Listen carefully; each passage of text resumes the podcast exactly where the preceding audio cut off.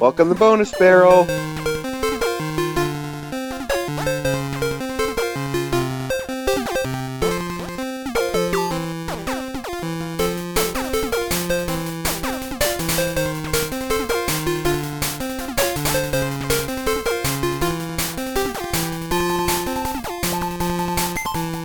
I'm Rob, and with me today is... Shelby. Left. And Seiji. Wow, we got Left here from the beginning, completely planned and timed perfectly. Super timed. Yep. Well, guys, you know what's like in a week and a half away? E3. I'm not gonna make it. Close already? Yeah, it's super close, and it's because of the delayed episode that we actually had. This will work out so that it will actually come out before E3. So then this episode, the combo episode of pre-E3 / Detective Pikachu. Oh, shit. Woo! That's when, like, the cheering and the fanfare and stuff would happen. Like, everybody would erupt. Whoa! They're not going to miss their E3 prediction crap. I don't have any notes or anything prepared. I do know that the schedule is looking a little sad. I'm going to run through the schedule real quick, and then we could talk about everything. Actually, I guess before we do the pre-E3 stuff, what's new? Let's get our preambles out of the way. Let's get everything off our chest when it comes to, you know, crap we've been playing and not playing or shit we've heard about. Seiji, what's new with games for you, buddy? Oh boy. So I guess since I finished the last Ace Attorney game that I was playing, I haven't been playing much. I guess I've been playing only like mobile games, I guess. Cool. Right now I'm pretty into a mobile game called Arcaro. It's really nice, but you know, it's a mobile game, so a lot of people might not like it, but I do like it, and that's as much gaming as I've been doing. Seiji, yes, tell me why you like the game. Who cares if some people don't like mobile games? Not every game is for every person, but you like it. What's this game about? So you have, how's it called? A bow, I guess. Bow and arrow. And what I really like is the control scheme. You see, it's only a joystick. It's a virtual joystick. So when you're not moving, it starts auto-shooting and aiming. So it's pretty cool. So it's a bunch of chambers, I guess. Okay. You just have to survive. So the longer you survive, the better. And what I really like is the power-up system. So every so often when you collect this like certain experience points, you'll level up, and there's like a little slot machine animation, and it'll give you a choice of 3 power-ups, and it's pretty cool. Like one will give you multi arrows, like double shots, diagonal arrows, back arrow, fire arrows, stuff like that. And I really, really like the animation style and how responsive it is. I really, really like it. And I really like, because I'm always looking for new kinds of ways to integrate free-to-play, because I enjoy free-to-play. I think it has its own merits. A lot of people don't like it. I'm cool with that. You know, I get the argument. But in this game, it's pretty cool. It's about, you know, leveling up certain things and, you know, give you extra things. And what is really nice is, yes, it's tied to progression, but it feels nice because there's a lot of skill involved. So I feel that it's pretty balanced, and it's very addictive because the sessions are short, and, you know, I like it. I like playing it. I enjoy it. I've seen it. You've seen it? Yeah, it looks good. I've been thinking about trying it, actually. Yeah, it's pretty cool. Like, it won't take a lot of time unless you get, like, addicted. Not addicted. What's a better word? Like, if you get into it, like me? Yeah. A lot of what I've been doing, apart from gaming, is watching stuff. You know, I got a friend of mine from Mexico. He actually recorded a BBB with me last year. Cool. He was visiting, and he's a huge nerd like me. And, is that Para? Yes. Para is his last name, yeah. Yeah, that's the one. And he was here, and he was telling me about... Because we're sort of like the same age and grew up in similar circumstances, watching like the same cartoons, stuff like that. We're talking about Dragon Ball and like Saint Seiya and stuff like that. And when I was a kid, I watched Dragon Ball a lot of times. And Dragon Ball Z, less so, but also a lot of times. And GT I only watched maybe once and sort of like hazy in my memory, but I do know about all these transformations and Super Saiyan levels and all this kind of stuff. And he was telling me about the new Dragon Ball Super stuff, especially because apparently he enjoyed them a lot. So I, because of him, I watched like the third one because that was the one that seemed the most interesting. Well, you didn't watch Battle of the Gods or Revival of Freeza?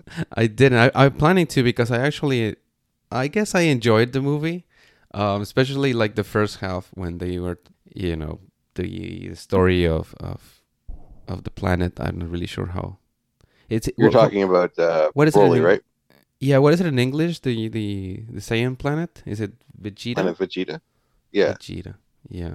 So Vegeta is the planet that they took over, or the new planet, and Salada was the original planet. Oh, okay. Yeah, because I was watching it in Spanish because one of the reasons I got really excited about is that they were using the original voices from the animated series, you know, back from the 90s. And I was like, really? Like, those guys must be like kind of old now. And I don't know, it was very nostalgic. Very nostalgic for me. And I watched it. I had a good time, I guess. I love that movie. I love it. I love it. I love it. First half is story, and the second half is just unapologetic brawling, and it's amazing. Yeah, and Goku was going through all these sorts of transformations that I've never seen before. Yeah. I was like, why is the hair red now? You gotta watch Superman. It's your own fault for missing out an entire series. It's all explained. Yeah. Red hair is God. Blue is God Super Saiyan. They didn't even show you all of them. There's a Super Saiyan evolution. There's Ultra Instinct, which is really rad. But you did get fused Gogeta Super Saiyan Blue, which is pretty cool. Oh, they call it Gogeta. You see, in Spanish, they messed up a bunch of stuff. You see, what do they call? What's his name in Spanish? So Vegeta's name, I guess, is Vegeta, right? Because I don't know. Vegeta. And okay. So when he goes into, you know, how do you call it, Gogeta? So they call it Gogeta, right? So oh, that's interesting. So Gogeta, the bad guy. I know. Bam! I got so here's a little story related to that, and then we can move on to hear about Left's stupid game he's playing. EB Games is now like I know, but it's being left. It's joking is part of us. Yeah, the word thing was a joke too. Oh my god! Don't be serious sometimes, guys. Come on, EB Games. Which is half games now, more like EB merchandise because they just get like sexy amounts of merch, which is great because I get most of my games on Amazon anyways. But just go and buy and grab them some merch, and they got like a deal there, I think, with different companies, so they're actually like super cheap. And I may have came in one day, and they're saying, "Oh, we have a whole bunch of Dragon Ball stuff coming in the system," and I'm like, "I'll just pre-order all of it." So every other week 3 or 4 statues come in, and I have no room anymore. Some I can't even open now, but I have a fuck ton of Dragon Ball statues, and I don't know when it's going to end because I think it was like 80. I think later on he had to do 2 separate pre-orders because the system can only take 50 pre-orders at a time. So I don't know. I get a lot of Dragon Ball statues coming still, and I don't really know what to do with them. I love them all, though. They're all great. I got to the point where I can't keep buying Gokus because there's so many Gokus. This is really serious. This is serious. Yeah, it sounds like it. They need to calm down on the amount of Goku types. I agree, although I'm still at least for your statue obsession. Yeah, I need forms. I need Super Saiyan 3 and Super Saiyan 2. 2 is harder to tell anyways, but definitely Super Saiyan 3 I'm missing out on. I think I have all the other forms, actually, so I just need that. But Super Saiyan 3 is rad, man. I want that anyways. Okay, Lef, tell us about Total War 6 or whatever you're playing. 3 Kingdoms. Sure. It's great. No, it's good. I like it a lot. Ancient China. Mm-hmm. What else is there to say other than it's the best Total War game they've ever done? That's cool. Good. It's just so good. Immediately, you get to pick between two different types of game modes, romance or records. Ooh. And romance is... no, it's just to highlight the romance of the Three Kingdoms novel kind of thing, where the characters are larger than life, godlike warlords that slay thousands of people in battle kind of thing. Is there love though? There is love, actually. You know, in terms of how love worked in the ancient world, where you would kind of propose marriage of your daughter to someone else so that you can be allies. So that's a thing, which is like one of those things that's just like they never really had that. They had that in one Total War game, and they kind of got rid of it, and they got rid of a lot of just females in general. But in this one, like they can serve. Mm. They can lead your armies, and you can, you know, marry them off and stuff like that. So they're multi-purpose characters, which is kind of cool. So it's been really good, and I've been playing on romance mode because it's so much funner to have like your general just like fight 200 guys by himself. There's a duel mode where your general can duel the enemy general, and all of the troops respect the generals fighting, so they will like engage and like backstab your general and stuff like that. So it's been really cool. I really like it. My biggest complaint is that every Total War game, you play as a faction. So like Rome 2, for example, you play as Rome or as Carthage or as Parthia or like one of those places. But in Romance of the Three Kingdoms, you pick a warlord, and they all have Chinese names. I have a hard time discerning the differences between some of these Chinese names. Wow. Like Yuan Shu and Yuan Shao, and you got to make sure you don't declare war on the wrong one. Wrong one? Oh, there's one guy named Kong Rong.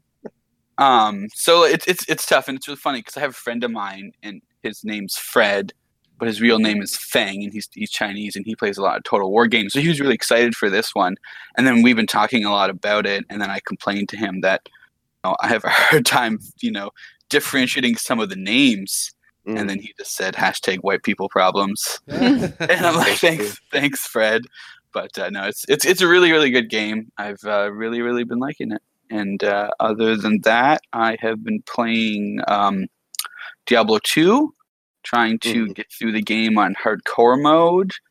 And I have made a lineage of druids to try to complete the game. I'm currently on Weedman the 4th. So let's see if Weedman the 4th can kill Diablo and Ball.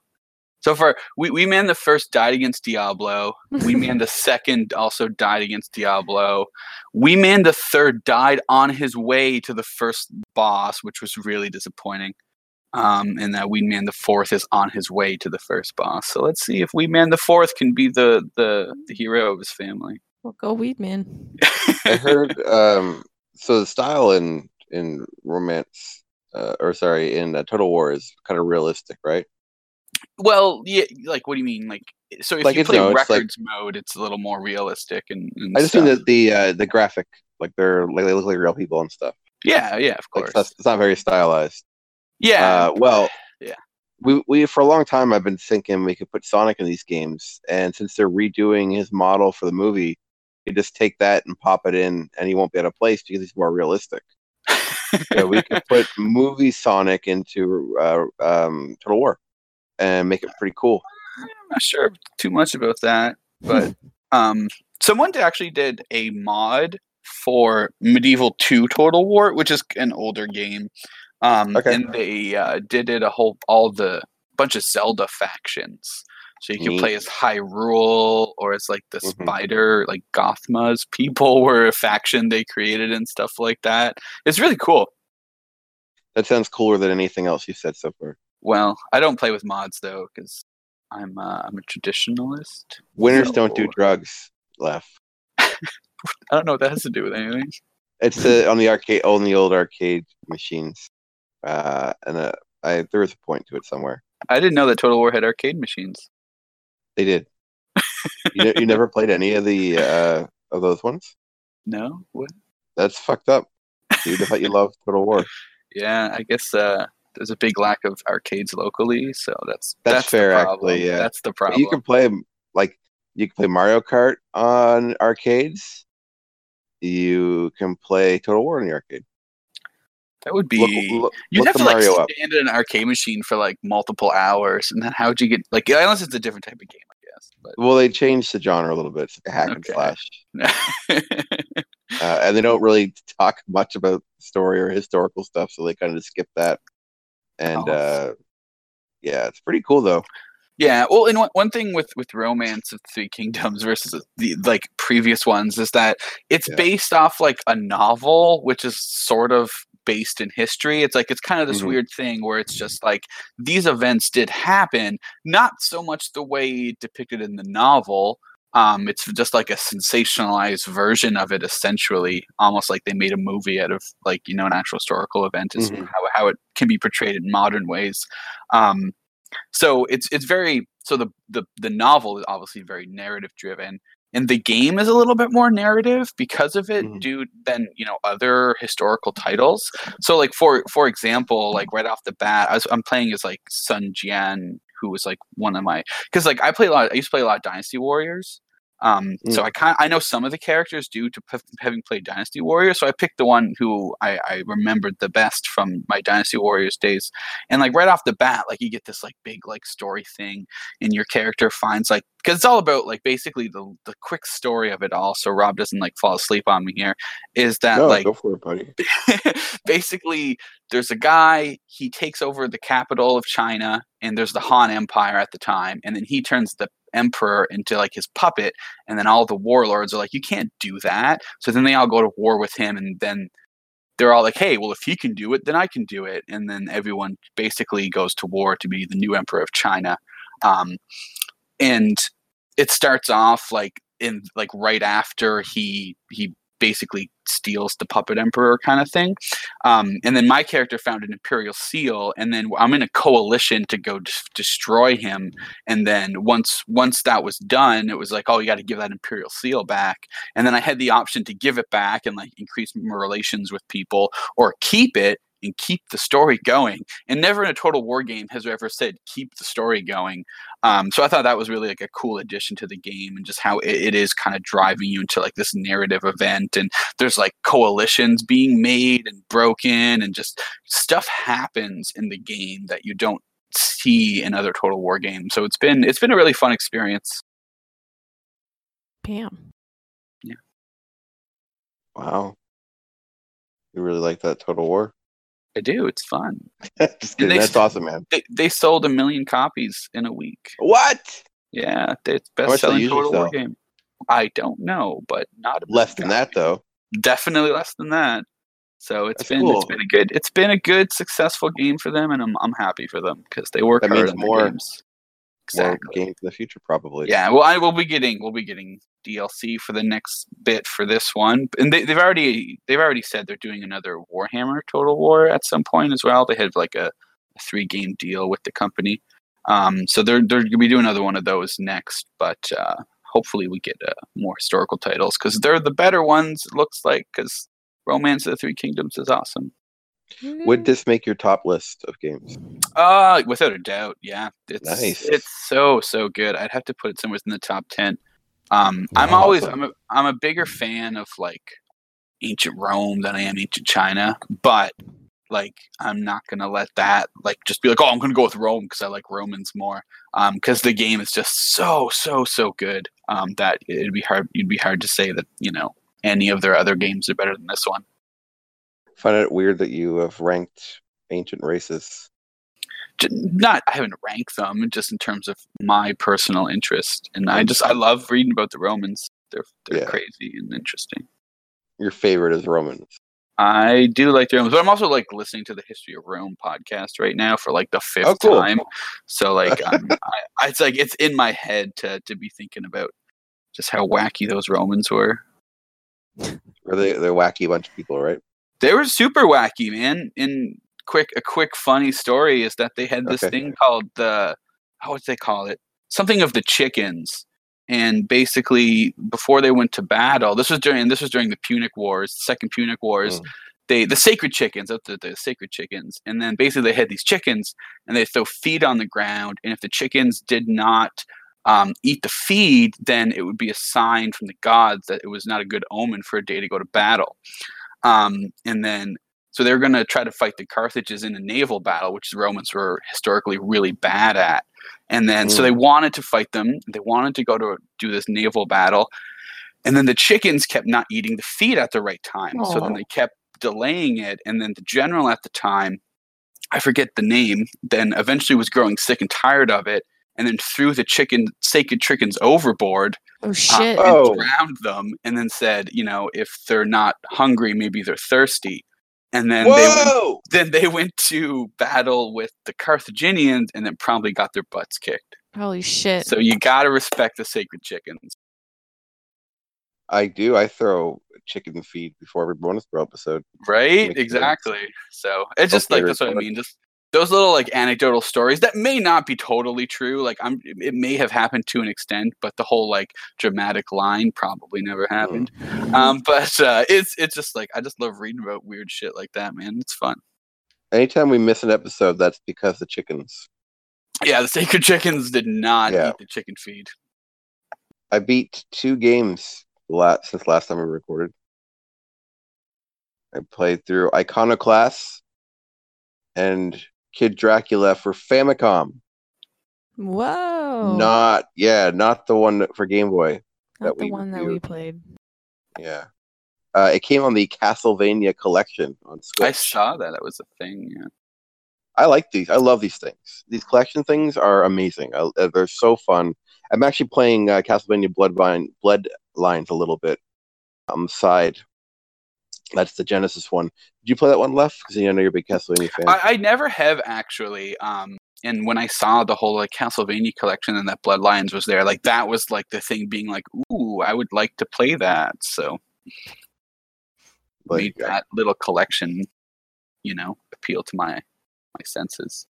What's Iconoclast? Are you in like ancient Byzantine, like arguing about the depiction of Jesus in imagery or something? Like what? I think I missed the first part of that. What was the segue to that? Iconoclast. Like, what's that about? Oh, okay. I didn't hear you say Iconoclast. Jesus. It does have religious stuff to it. I don't know the meaning of the word iconoclast, though. But it's side-scrolling Metroidvania light. You play this girl who's a big. I actually can't explain the story. It's really confusing. Definitely has like these weird sci-fi-ish, post-apocalyptic-ish. Maybe it takes place on Earth, and there's this crazy elite class of people who live up high, who are like religious, or they claim they have the ear of some god, and so they kind of trample on the people on the surface, and mechanics is like special job. You're not supposed to be one illegally, but your main character is. It's a weird game, but it's pretty fun. Weird. Iconoclast. Yeah. And I'm also playing Days Gone for the PlayStation 4. It's a Zambambo game. And you're in Oregon. You're in Oregon. Lots of parks and stuff. And you want to ride north with your pal Boozer. But Boozer done got his arm burned, so you're trying to keep him alive.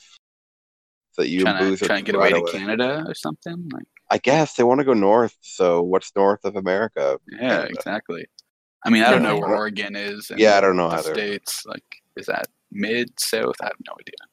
I'm assuming probably more northern, but I don't know how north. Shelby, do you know? Nope. Damn it. I don't know anything about the states. I know Alaska's above us. Yes. That's about it. Well, it's sort of to the side. Yeah. Off the side a bit somewhere. On all the maps, it always looks higher than things. But I don't know how much maps lie. Like those they maps do aren't lie. Exactly accurate. Point. They do. Yeah. So I don't know where Alaska is really, but I know that Seiji is much closer to Alaska than we are. That's true. Yeah. Yes. Cool. All right. So. Shelby, you didn't give us an update on anything you feel like talking about. Oh, I've been playing some Moonlighter. Nice. Yeah. What's that? I don't even know how to describe it. It's like you're a shopkeeper dude, and I guess like a while ago in this place, like these dungeons were open and people were going in adventuring and stuff and gathering like artifacts and bringing them back to sell in their shop. But eventually like the dungeons got like too dangerous. So now they only let like certain people in or some shit. And you basically play as Will, who's the shopkeeper of, his shop is called Moonlighter. And I think he wants to be a hero too, I guess. And heroes are only kind of known for like being strong and slaying monsters in dungeons and shit. But yeah, so the game loop is basically you go into the dungeons, you find cool stuff, bring it back, sell it. I'm not super far in it that I know where the story's going or anything. Like so far what happened was like at the beginning, you're just kind of tossed into a dungeon, which by the way, they change every time. I think somebody had mentioned roguelite at some point as sort of like a game genre, but I don't know much about it to call it that. But anyway, yeah, he goes in, gets his ass kicked immediately. You get spat out. An old man rescues you. There's like that trademark, it's dangerous to go alone, take this, that every freaking indie game ever with these kinds of like gameplay styles are just like, we're going to put that in there because that's really cool. So that was in there. And he gave me a sword. Because I guess at the start you're just fighting with a broom, like your shop broom. But anyway, it's cute so far. Like the style is super, super adorable. I had read something that said like, oh, it's a generic like indie pixel game. And it's like, to me, the graphics stand out. And the animation's really nice. Yeah, it's good. I just, unless something else happens in the next little bit though, I can see the game loop getting very, very, very boring. Because it is literally just go to dungeons, bring shit back, sell stuff. Go to dungeons, bring shit back, sell stuff. You can upgrade your shop and you can add stuff to the town, but it's like nowhere near as in depth as something like Animal Crossing. So anyway, it does sound very roguelite-esque kind of thing. Yeah, they'll be very like repetitive in their game. But it sounds like the redemption of an NPC. It sounds like an NPC who wants to be a PC. I kind of like it's fun. Yeah, that is cute. I wish I would get more story stuff, but I think that'll probably only like you get hints of it here and there because there are rooms in the dungeon that you find that are like there are like notebooks left behind by people who are in there and had died. Some of them are talking about like how the dungeons keep changing, but I guess apparently they change every time somebody enters it. So there could be a few people in there at a time, and all the rooms are different for everybody. It's really weird. There's a lot of like speculation like inside of the books in the game. So that's fun. Actually, I like that. Yeah, so there was one book that I was reading that said that if there's nobody in the dungeon, does it even exist? Like anyway, it's pretty cool. That's all I've been doing. Sweet.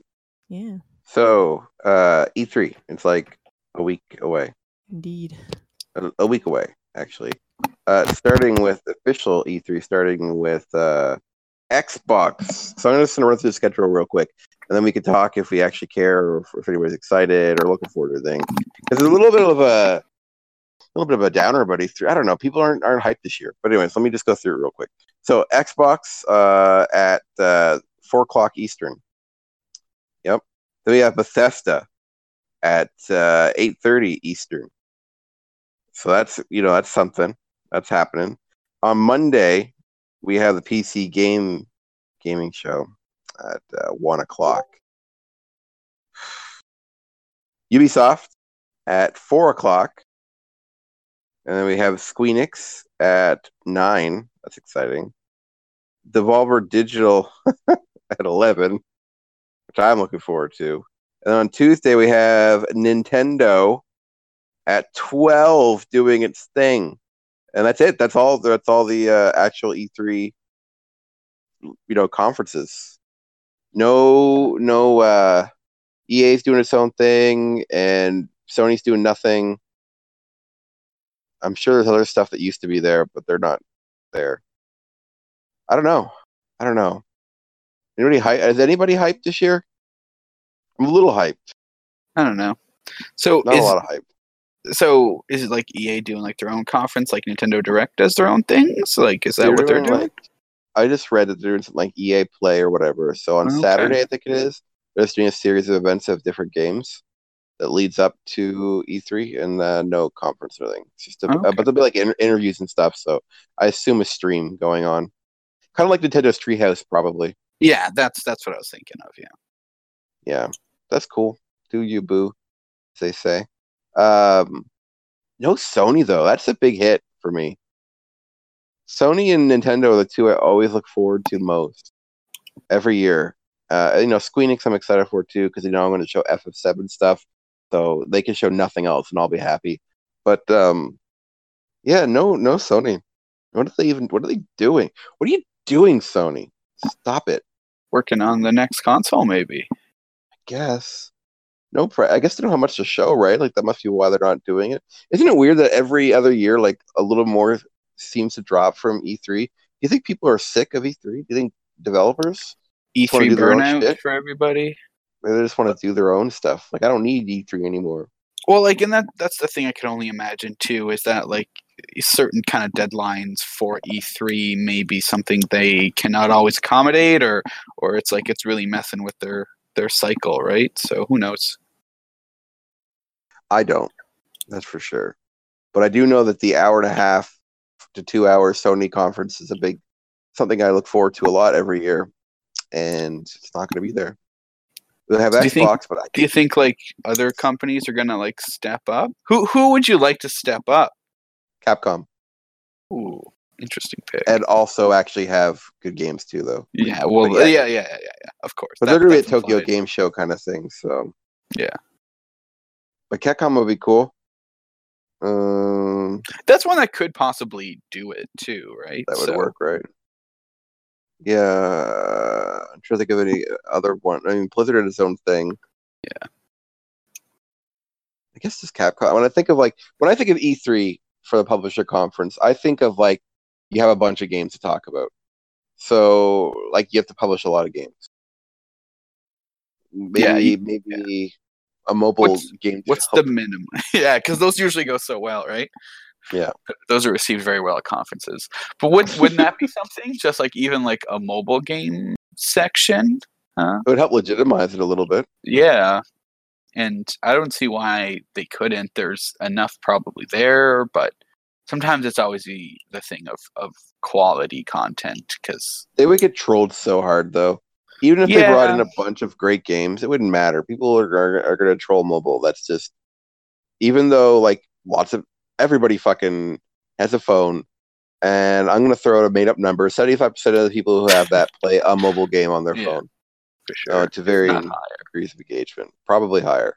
But I would say 70% of those people don't give a shit about games in general, and the 5% that do don't want to admit they play mobile games. So shit on it. You could be right. There could be a very small cross-section between like people who actually like play mobile games and people who are kind of more interested in games in general and would actually watch a conference on them. Yeah.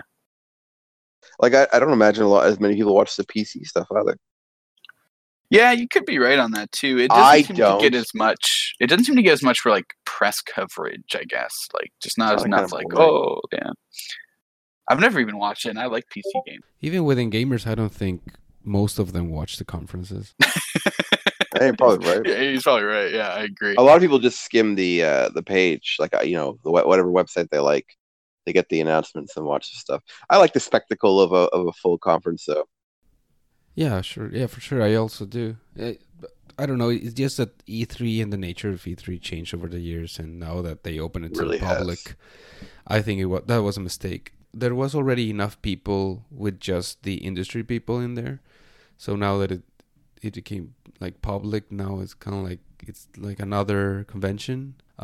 Because a lot of what happens at E3, and this might be a little bit of inside information, but doesn't happen at E3. You know, a lot of people go to business meetings and stuff like that. So that's part of the appeal of E3 is that all the big players are going to be there, and they go and have a lot of sit downs there and show stuff behind curtains.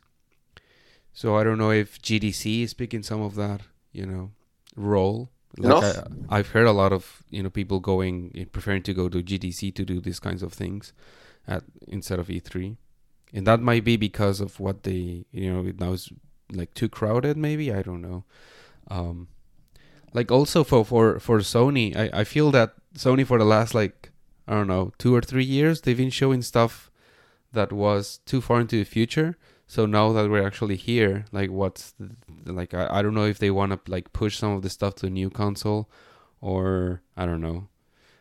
They might not have a lot to show for the PS4, and they're not ready to go public with the PS5.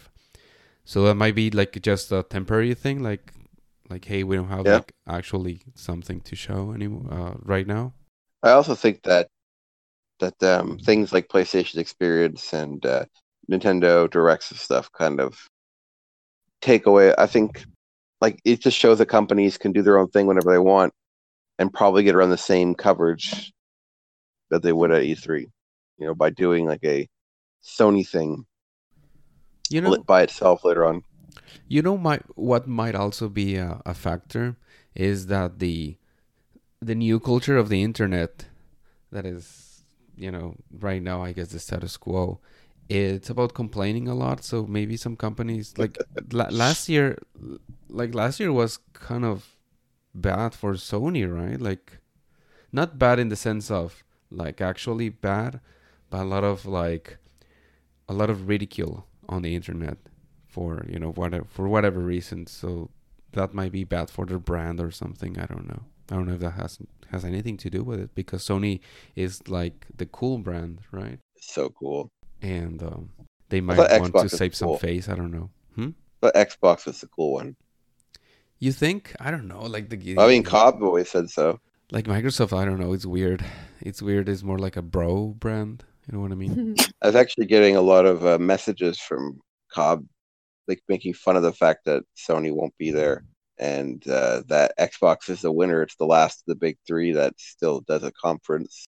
He might be right. To put away my baby games. I mean, on the long run, I feel like Cobb has been right on most stuff.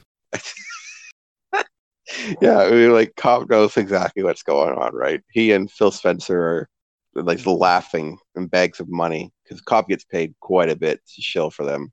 But the thing is, Cobb actually does believe in Microsoft. He loves Microsoft, and to him, he's won. He's going to get his 9th Xbox tattoo, actually, I think, in the next couple weeks. Yeah. I think KG's going to design it for him. It's funny because I feel like Microsoft is there, and it obviously has its market, but I do feel like in general Microsoft doesn't get people as hyped as the other brands. Do you guys get that? I mean, I agree, but I'm not into Ow, cat just stepped on. What was I saying? Yeah, I think you're right. I don't know. I just got assaulted and no one cares. By your cat. It hurt. He weighs like 10 pounds. My cat attacks me every day, so you can get over it. Oh, wow. So because you have it a little harder, I can't experience any pain? Yeah. For my cat. I'm gatekeeping cat pain. All right. Anywho. Yeah, so no one seems to really be that excited for E3. Well, about actual content, it's the same for me. Because Nintendo's going to be there, and they actually... Like, the E3 for Nintendo is just like another date for a Direct, Smash, right? Direct. Yeah. So I know it's going to be good. I don't know what they're going to show up, but I really hope for some news about Animal Crossing and Pikmin, so, like every year. So. Yeah, I was going to say, this sounds familiar. Uh-huh. Breath of the Wild is going to finally come out. Well, Pat, I really do hope they announce Pikmin 5 for you, CG. I hope so too. That's the dream. Yeah, if not that, just keep the ports coming. I will be happy with 3D World and Pikmin 3 on the Switch. That would be nice. Really hope for Wonderful 101, because I'd love to replay that again on Switch. Oh yeah, I have that. I have it sealed, actually. Don't open it, man. If it comes over Switch, that one might be worth it a little bit. Here it is. Yeah, it's sealed. Great game, though. I love it. As a matter of fact, after all the Sentai I've watched now, I'm going to fucking love that game even more, because it's just a massive Sentai parody, and it's really fun. God, I want to play it. But no, I want to hold out, because I feel like they're going to release it on Switch. Maybe they'll call it the Wonderful 102, and and they add like an extra. We actually break the story because I'm pretty sure the one is you. Uh-huh. Does this game, The Wonderful 101, has any ties whatsoever with the 101 Dalmatians movie? I think so. I think that each one of them with their individual powers channeled from one of the powers that dogs have in their movies. Because if I know anything about the 101 Dalmatians, that each dog has a special power. And Cruella wants to kill the dogs to absorb their powers, so that she'll become the greatest metahuman in that world. Oh wow! I haven't watched that movie very closely. It seems it's in there. The cute dog that everyone loves, that's the fire dog. Oh man! As opposed to the Dalmatians that everyone hates. Yeah, everybody hates that little shitty. Everyone hates number 89. Number 89 is a piece of shit. He's a bad dog. He pees everywhere. He bites people. He breathes lightning on them. He's a bad dog. I'm starting to suspect that the Spanish dub changed the story a lot. You think so? Did they go with just some like old lady who wants to make a fur coat? Yeah, that's what they say in the Spanish dub. What? That's just such a fucking censored version. Man, nothing makes me angrier than them censoring 101 Dalmatians, because that fucking movie is dark. It's amazing. And Cruella's motivation, she's more fleshed out. She wants these powers because she couldn't protect her family in the past. So because other metahumans were attacking her family, she couldn't defend it. And these dogs give birth to this treasure trove of superpowered dogs that don't give a shit about the powers. They're not trying to help people. And Cruella's just trying to get power to save the world. And instead they just dub it or fucking change it so that they're just a bunch of cute dogs, and this old lady wants to just take their fur for no reason. Like, that's not even believable. I like how in your version the character whose name is Cruel Evil is the good guy. It's subverting expectations. Oh, okay. Yeah. Sounds interesting. So I recommend watching the North American version of 101 Dalmatians. I think you're really going to get the true story and more of the story. The Wonderful 101 Dalmatians. I love it. We should probably do the topic, I think. I'm going to leave for the topic, so. Yeah, that makes sense. Get out of here. Bye. Go home, gamer girl. Bye.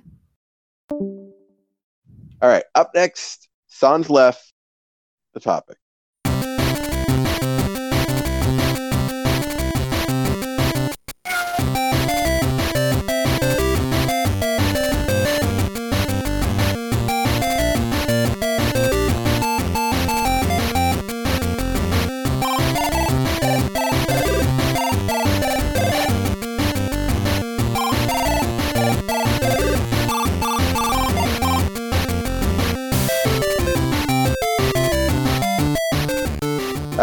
We're back. Welcome back. So today's topic is a movie, but it's based on a game, so it's okay. Detective Pikachu. Welcome to Rhyme City, a celebration of the harmony between humans and Pokemon. And this is the part where, like, the trailer plays for a second. Tim, your dad was a legend in this precinct. If you were anything like your dad. I'm not.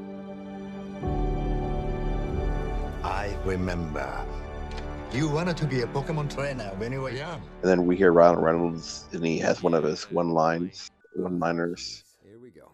Where he's like, give me some coffee, kid. Understand me, but put down the stapler, or I will electrocute you.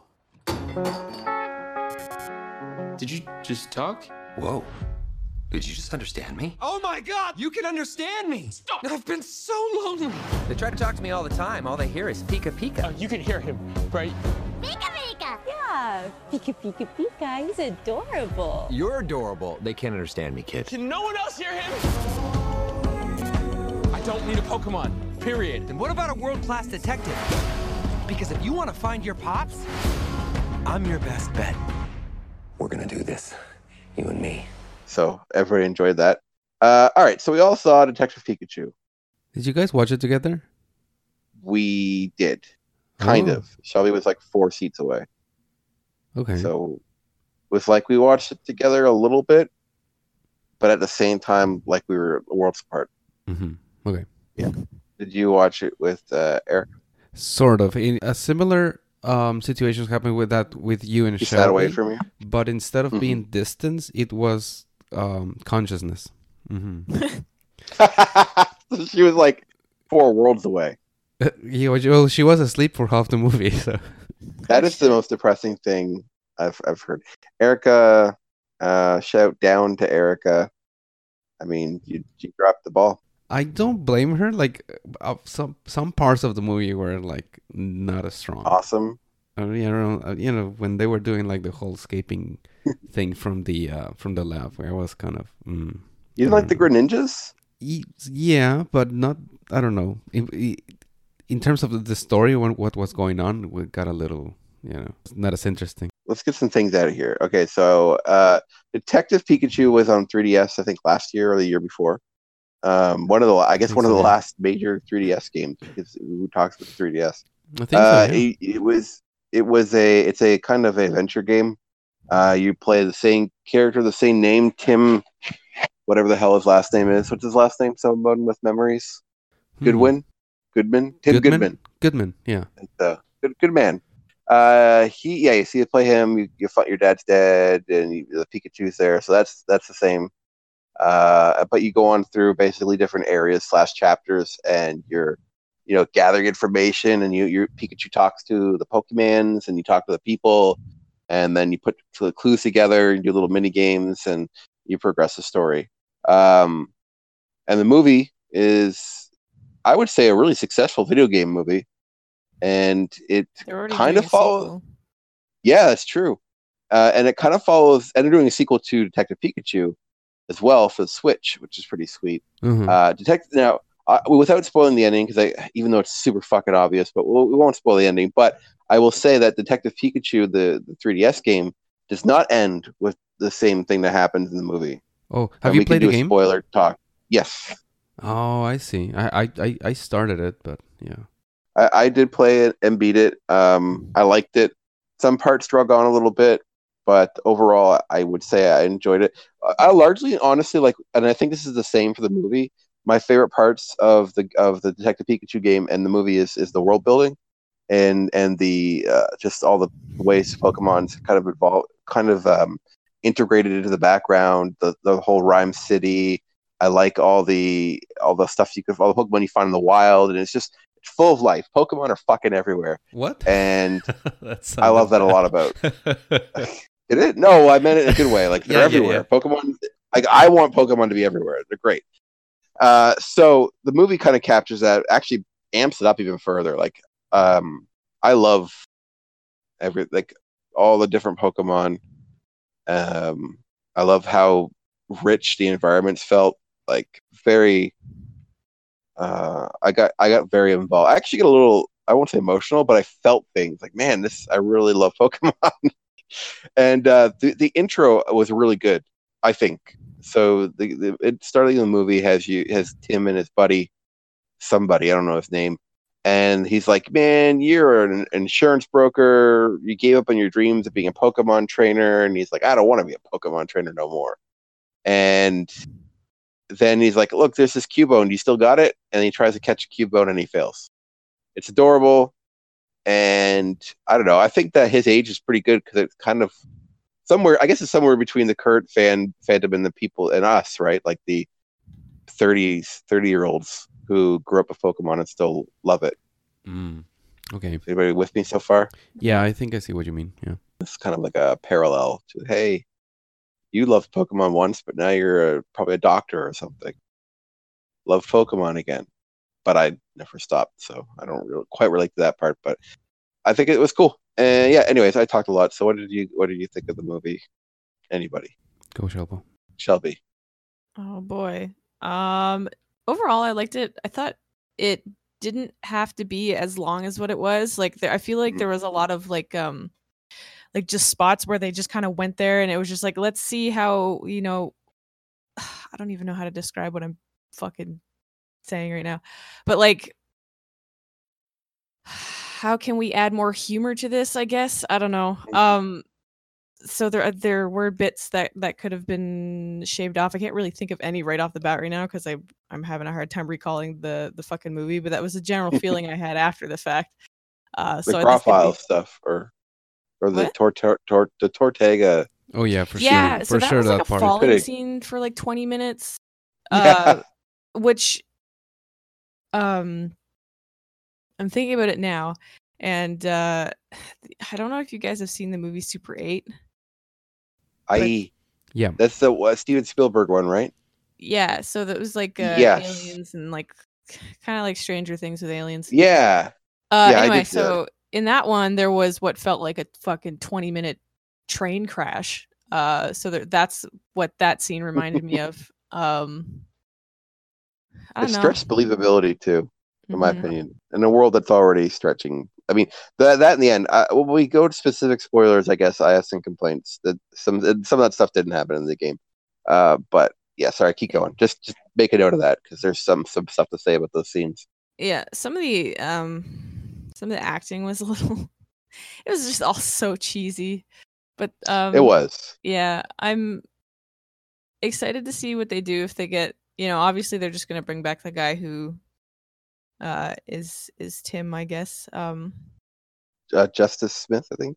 Yeah. So, you know, and you know what? Good for him. But it'll be exciting if they get like real good actors. They had what's his face in there? The older guy in the wheelchair. Oh, Ken Watton. Oh no, sorry. No, he's in like Shaun of the Dead. He's in a bunch of like British stuff. Yeah. What is his name? He's that old guy and everything. I thought it was like Neil something. Let me just look it up. Okay, I know exactly who you mean though. Anyway, yeah, he's like usually like pretty good, and I felt like they kind of, I don't know. I guess gave him not good lines. I just feel like he wasn't as good as he usually is. If that makes any sense. This is all very specific, like nitpicky stuff too. Like I wasn't going there to be like, oh, this Pokemon movie is gonna be like fucking grade A, like Oscar-worthy bullshit. But anyway, as far as video game movies go, though, it was actually fun to watch. Yeah, like I've tried watching. I mean, video game movies have a kind of a bad rep for a reason. Like even the ones I enjoyed a little bit, I had a hard time getting through. Like I didn't mind Prince of Persia, but I had a hard time actually watching the whole movie and paying attention to it.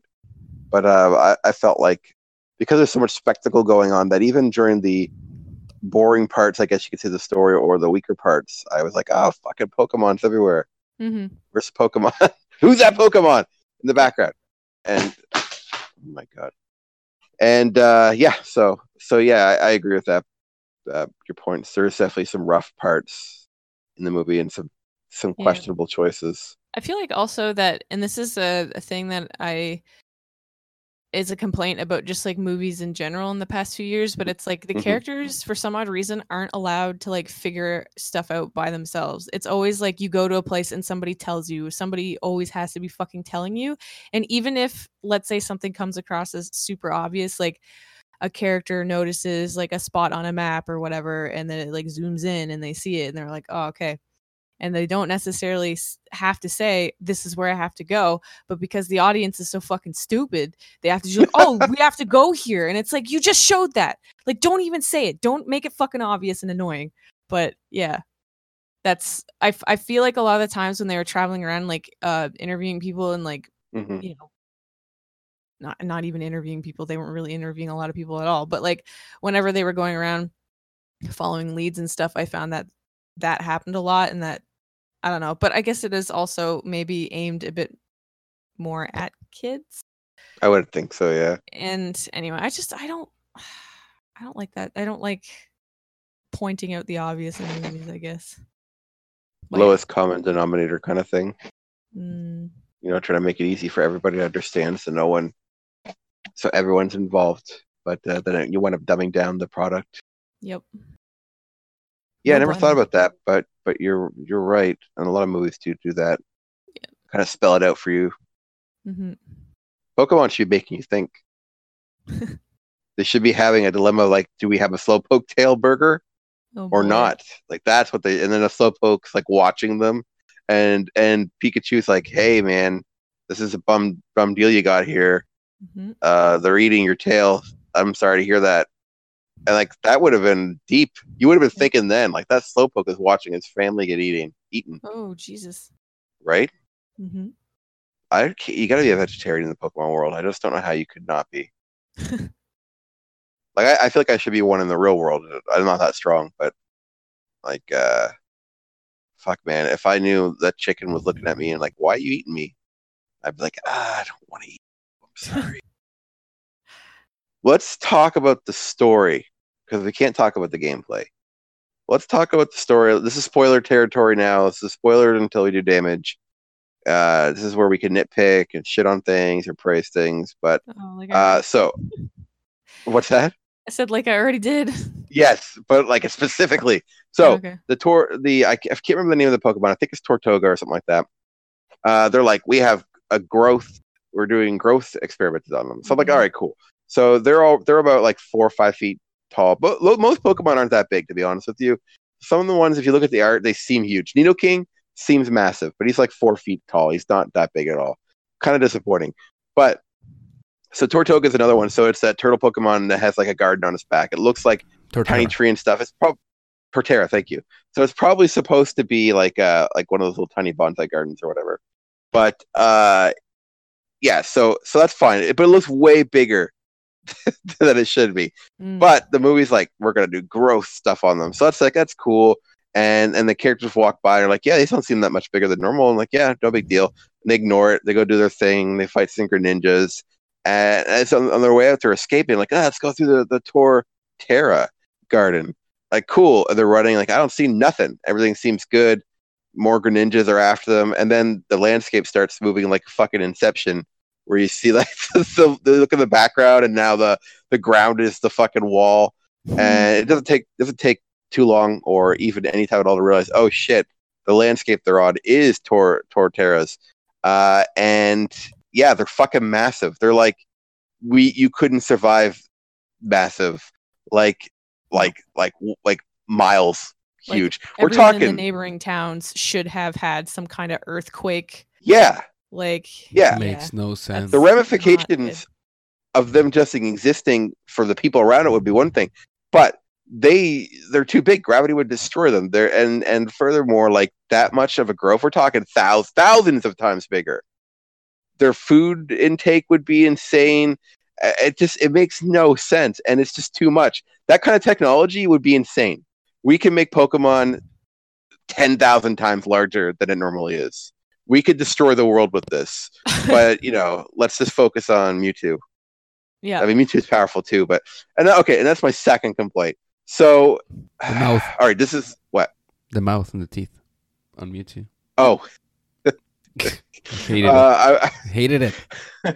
The Mewtwo design itself is weird, but I just want to say that okay. So in the first Pokemon, or sorry, in the actual game, Detective Pikachu, are you okay with minor spoilers for the game, Seiji? Do it. All right, cool. So Detective Pikachu. So the movie ends with okay, Jesus Christ, where do we get it? So the old dude that Shelby's mentioning, he seemed like a good guy. Like, I started Rhyme City. The Pokemon can be free and be partners with people, and there's no battles, and everybody's friends. And like, all right, cool. You're probably a bad guy, but maybe you're not. I like your idea. This is good. Rhyme City seems like a fucking paradise. I'd love living there, except for the IPOMs. And so that's fine, but then you find out, this guy has a disease, he's dying, and he's like building this fucking Cerebro headset, and they need Mewtwo, who's like the best psychic Pokemon ever, who has powers that is beyond reason at this point. And so his big plan is to take the souls of humans, which makes their body disappear too. So we get some fucking King Kai shit going on here. And so the bodies disappear somehow. So I guess they're converted into energy, put into their partner Pokemon. Then they gain the sentience, like they're in control. They still can't talk because they're Pokemon, but they're in the driver's seat. So I don't know what happens to the Pokemon's personalities, because Pokemon are definitely sentient. So they're being like suppressed. And Mewtwo did it. Mewtwo is fucking... Because Mewtwo is being controlled by Old Man. So Old Man puts on a Cerebro headset, and now he controls Mewtwo like a puppet. And he's like, I'm going to make the best world everywhere. Pokemon are genetically superior to us. And now we are going to have their bodies without brains. And so he uses Mewtwo's psychic energy to put people literally in the bodies and brains of Pokemon. Fucking stupid. Makes no sense. But we're also missing the whole part that he needs the drug to do it. You know, the... Oh, right. Why does he even need the drug for that? I don't know, because it's like supposed to like do something to the Pokemon. I think that maybe suppresses their personality or something. Maybe that's right. You saw like in the movie that whenever like they inhaled whatever the drug was, that the Pokemon just went, they go crazy, ape shit. Arr. And then at the parade, all the balloons were filled with the drug, and then they started popping, and it was after it had like been dispersed. That she started like putting people's, they're switching, not even switching bodies, just like implanting. No, not even switching, which would have been at least a little better. Yeah. But it's like literal absorption into the fucking Pokemon. It's really stupid. So anyways, you find out like the most obvious thing in the world that Pikachu is obviously related to or has the brains or the personality of his father. Like, so fucking obvious. Everybody knows that. It was an actual good twist. It was very twisty. I'm shitting hard right now on nitpicks, but when we get to our damage, I'm actually not that hard on the movie. I quite enjoyed it. But like, so now the game, this is why I was giving you a lot of setup. So how the game actually does it is there is still R. R makes Pokemon stronger and more violent. That's all it does. There's no other extra stuff to it. And basically, I forget the motivations of the bad guy. It might be for news or for like some selfish thing, but nothing so grand. So they're basically using the R to, in a parade with balloons, to make Pokemon go nuts. I wish I could remember why. Maybe he just hates Pokemon, something like that. And so the characters are like trying their best to stop. They've learned about R. They want to stop it from that. So that's all it is. There's no brain swapping. And actually, at the end of the game, Pikachu is still Pikachu with who could talk. The father's not like brought back. No, well, like in the movie, it was the dad was gonna die, and then Mewtwo showed up because they were getting it like followed and attacked by Greninjas or whatever. Yeah. And then it was the Pikachu talking to Mewtwo that was just like, "Yo, can you save him?" And then Mewtwo was like, "Fine, I'll put him in your body," and that was that. Yeah, so he could heal it there, I guess. I don't fucking know. No, but that never happened. Die in the real body. But what happens when he got out? Was his body okay? Like. So anyway, it doesn't make sense, and that doesn't in the game. So I don't know how they're going to do it in the game, because that's what the sequel's going to be, right? Like, it's going to be what happened to the father for real, because they never reveal that in the game. Pikachu is still regular ass Pikachu, and that's it. And the movie wraps it up, so it's fine, I guess, but it's just that it doesn't. If it was honestly like, I could have bought a brain swap. But their bodies disappear too. It just doesn't make any sense. Is there mass doubling when they're? They turn Pokemon into Pokeballs. That house. Yeah, that's what happens. Also, doesn't make any sense, I guess, too. No, but it's just Pokeballs.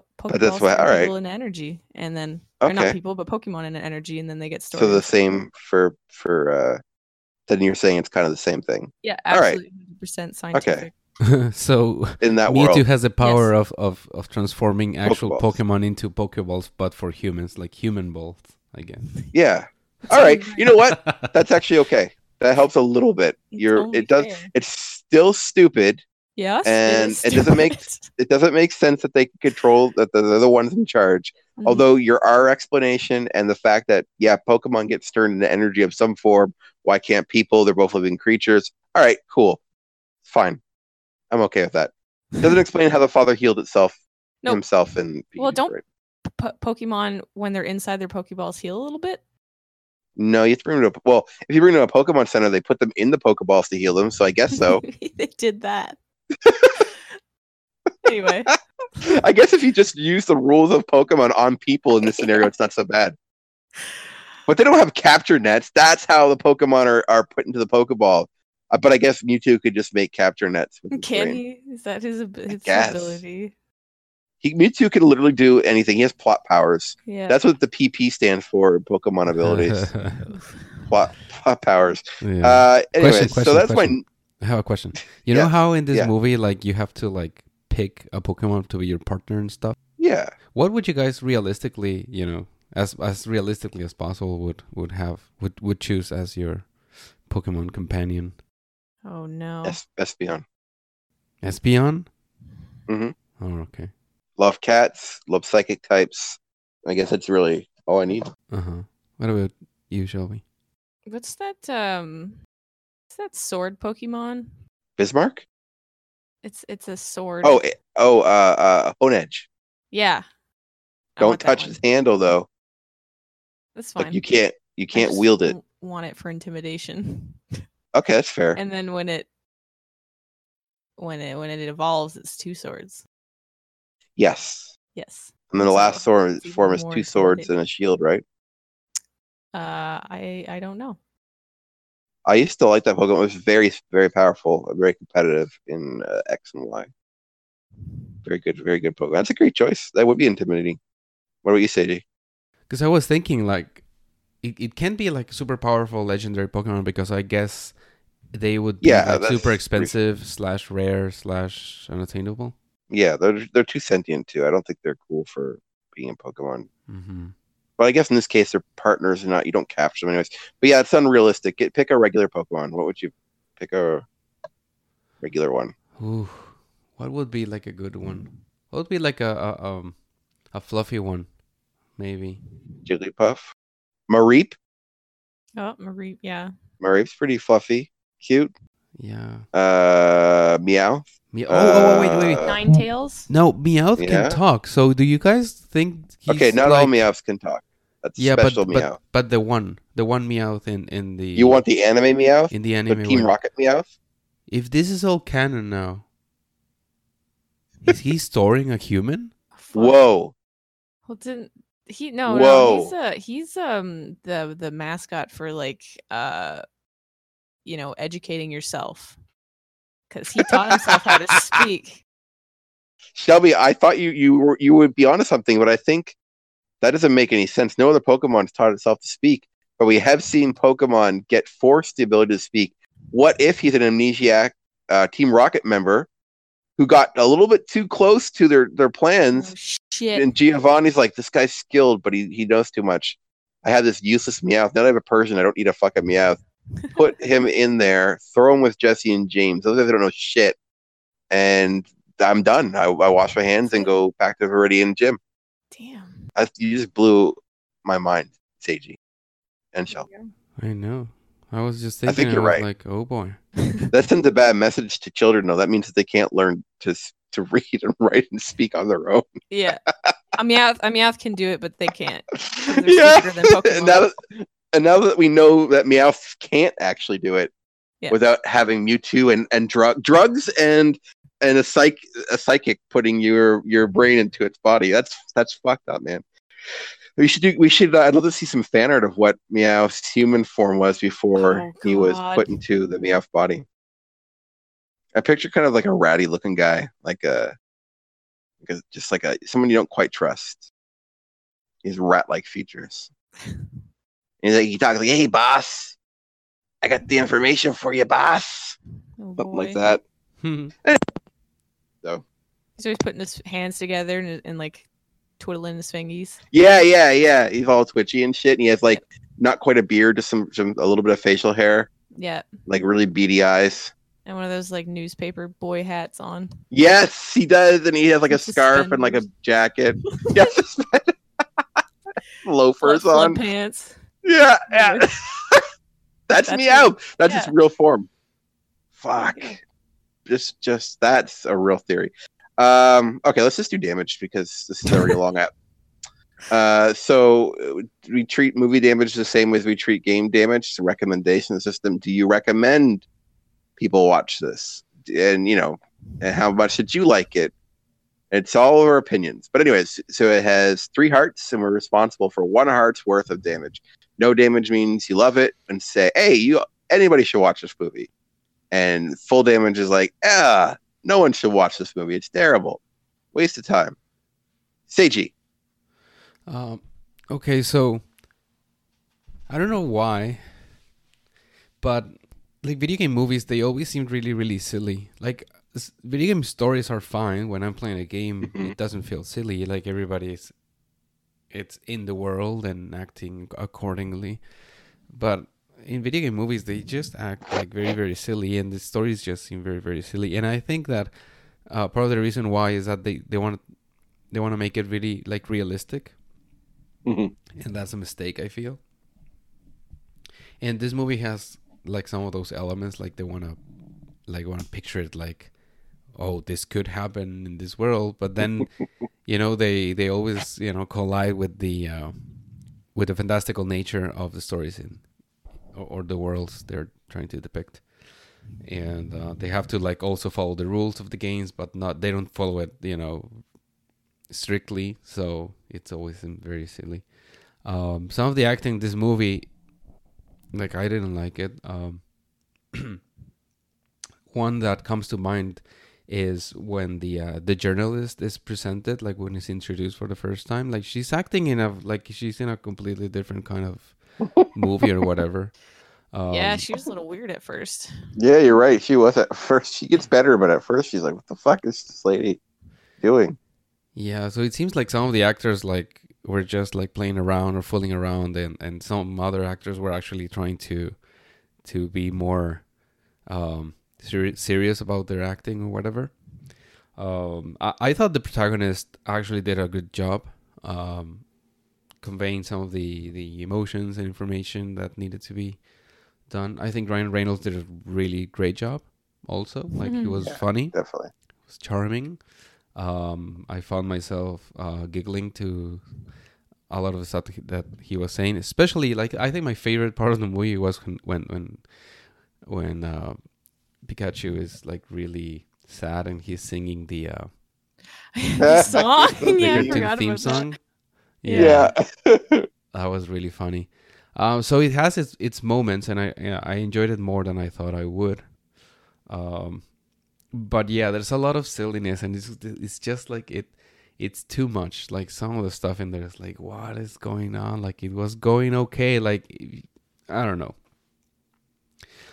And for that, I guess because I actually enjoyed it, I can't go full damage for sure, and I want to go like something like, I don't know. It's with a caveat. I think if you like Pokemon, you're going to have a good time looking at the Pokemon, identifying them, seeing how they actually portray them, because some of them look really, really creepy, and some of them Gengar. Actually... Yeah, Gengar is the worst. And some of them look actually cool and sort of believable. Pikachu, I think they did a really good job with it. Like, yeah. It looks... He did adorable. It looks quite fine. So I'll go with, I guess, you can have fun. So, half damage. Yeah. Okie dokie. Shelbo. That's me. It's you. Yeah, so... Oh my god, you know what I forgot to do totally was, like, try to listen to the soundtrack, because I wanted to do that. Because there were some, like... tracks that I actually really liked. Yeah, there was some good tunes in that. But anyway, so I'll have to remember about that. Yeah, music was good. I thought they also did, like, for the most part, a good job kind of adapting the Pokemon, because, like, when you look at a Pokemon, you're like, what texture is that supposed to be? So it's like for them to just kind of like take a guess at it and stuff and whatever. I was also not too long ago watching this video of, I don't know if you guys know who Corridor Digital is. They're on YouTube. I don't know if that's what they call themselves anymore, but they've done like just a bunch of like really cool like CG videos and stuff, and they were kind of breaking down the effects on the Pokemon movie, and the whole scene with Mr. Mime. I guess apparently, you know how he's got like the ball shoulders? Yeah, they look like those classic red dodgeballs that you that you played with in school. So I thought that was kind of funny. But yeah, and like just them breaking down like the effects and stuff, and like how things are rendered, and how like they did a really good job on fur, like especially in this movie. So yeah, I found like I agreed with a lot of like what they were saying. But then of course there was shit like Gengar that they didn't nail. Also like the it was so creepy and funny, but like kind of wrong at the same time, was when the Ditto was like turning into people that he knew, and it was just like dot face. And I remember just like the Ditto turned into like the girl, I can't remember what her name is, and then like tilted her head to the side and was smiling, and then the Tim was like, nope, please don't do that. I was like, yes, please don't do that. But yeah, so that was pretty funny. But yeah, I think if maybe like what Seiji said with the actors and stuff, that maybe if some of them had tried, not saying that they didn't try hard, but maybe if they had like, you know, all kind of been the same tone, I guess, that, or had, maybe if they all went for the same tone for the movie, that it would have been maybe better, but it just kind of felt a little mismatched and stuff. And yeah, so I don't know, I'm gonna say I don't know, I want to quarter damage. Okay, I'll save it from the half damage. Quarter damage for me. Sweet. Yeah. If I was recommending this game to, I don't know, people over 50 who don't like or know what a Pokemon is, I would give it full damage, of course, because they're probably not going to enjoy anything. But I don't care about those people because I'm an ageist, so I'm just going to ignore them. So if you're a Pokemon fan, yeah, that's just maybe that's not quite the score I'm going to go for. I'm going to give, if you're passingly familiar or a fan of Pokemon, that's how I'm going to think of my recommendation. Anyways, so I liked it a lot. I liked the movie a ton. But I guess I'm like the easy person in Bonus Barrel. I feel like I'm the one who's always slightly easier to please than other people. But usually after a couple of weeks, my hype dies down and I think about it a little more reasonably. And it actually has been a few weeks. I wouldn't say my hype for it has died down much. I actually quite enjoyed the movie because of, not for the movie itself, because like I clearly have issues with the plot. I don't think I think the second half of the movie just kind of goes too far. Too far for Pokemon. Why couldn't it just kept it a rage virus that made them angry and would hurt people? Like, it's, even if it was something like, I want to ruin the reputation of the city because my grandson's a dick or something, or my kid's a dick, I don't know, whatever, doesn't matter. Yeah. If they had just kept it a little more reasonable, and you know, Mewtwo could have been just something they were using to extract R, and that's it. It doesn't have to be some fucking god creature that can switch brains. No, that's not. That's too generous. That can convert people to energy and put them in the Pokemon's body and then they can function. So stupid. So that aside, the first like half of the movie, I loved it. I loved the world building, the setup. I like meeting the characters, acting aside. I liked, you know, just interacting with all the Pokemon. I liked it was kind of like a Where's Waldo, like, oh, what Pokemon is that? But I don't know. To me, maybe it's a little meta for the movie, like a meta game for the movie, but it's fun. I think it's fun looking for Pokemon. Fucking, I want to keep looking in the background and just get lost and trying to figure out what the hell's going on with, like, what Pokemon is there. Oh, that's a Pidgey. Cool. This is Spearow. This is awesome. And that's fun. I enjoyed that a lot. So that's not a negative for me. That's like I don't know, a positive. Music was great, like Shelby said. The design for most of the Pokemon were pretty cool, even if some choices were questionable. Like Jigglypuff is a little terrifying, but you know, when you contrast with its cute singing voice, which they basically kept the same as the anime/game, I thought that was great. The whole Mr. Mime thing was fucking hilarious. There's a lot of humor in this movie, quite a bit. Like you find yourself laughing, you know, pretty consistently. And as I've gotten older, I've kind of just, I like laughing more in movies than I like cool. Like, you know, not to go on a tangent, but we talk about, me and Megan especially talk about Sentai versus Power Rangers, and you know, Sentai's goofier in a lot of ways, but it's fun. It's fun, goofy. It's not trying too hard to be cool. And so, anyways, I like a lot of humor, and this movie had a lot of that. There's some cool Pokemon battles in the movie still. There's just a lot. There's a lot going on around everything, and maybe the weakness of the movie is that the more interesting stuff is the stuff that's going around the characters and not so much what's going on with them. But I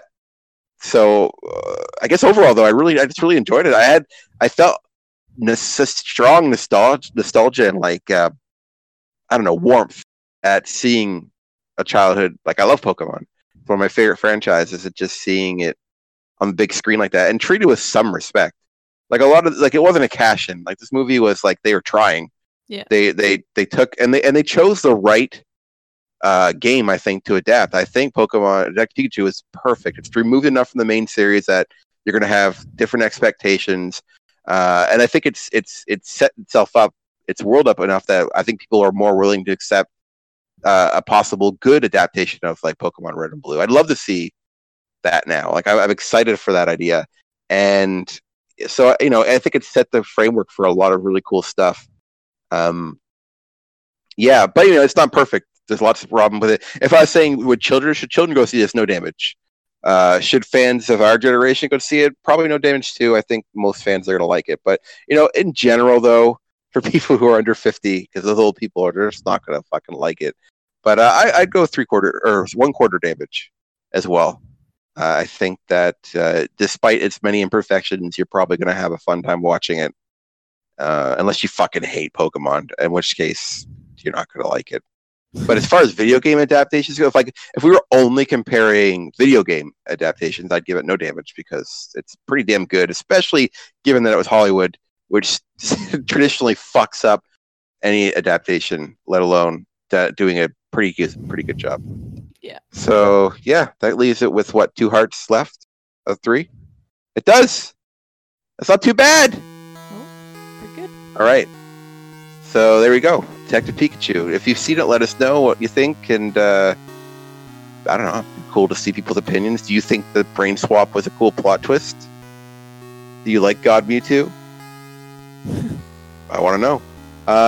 Next episode will probably be post E3 and some other crap. So get hyped, man. Let me know too. Let us know what you're hyped about for E3. No one's gonna let us know. It's fine. But I'm excited.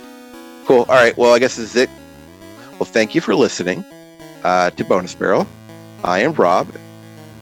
Shelby. And Seiji. Have a delightful day.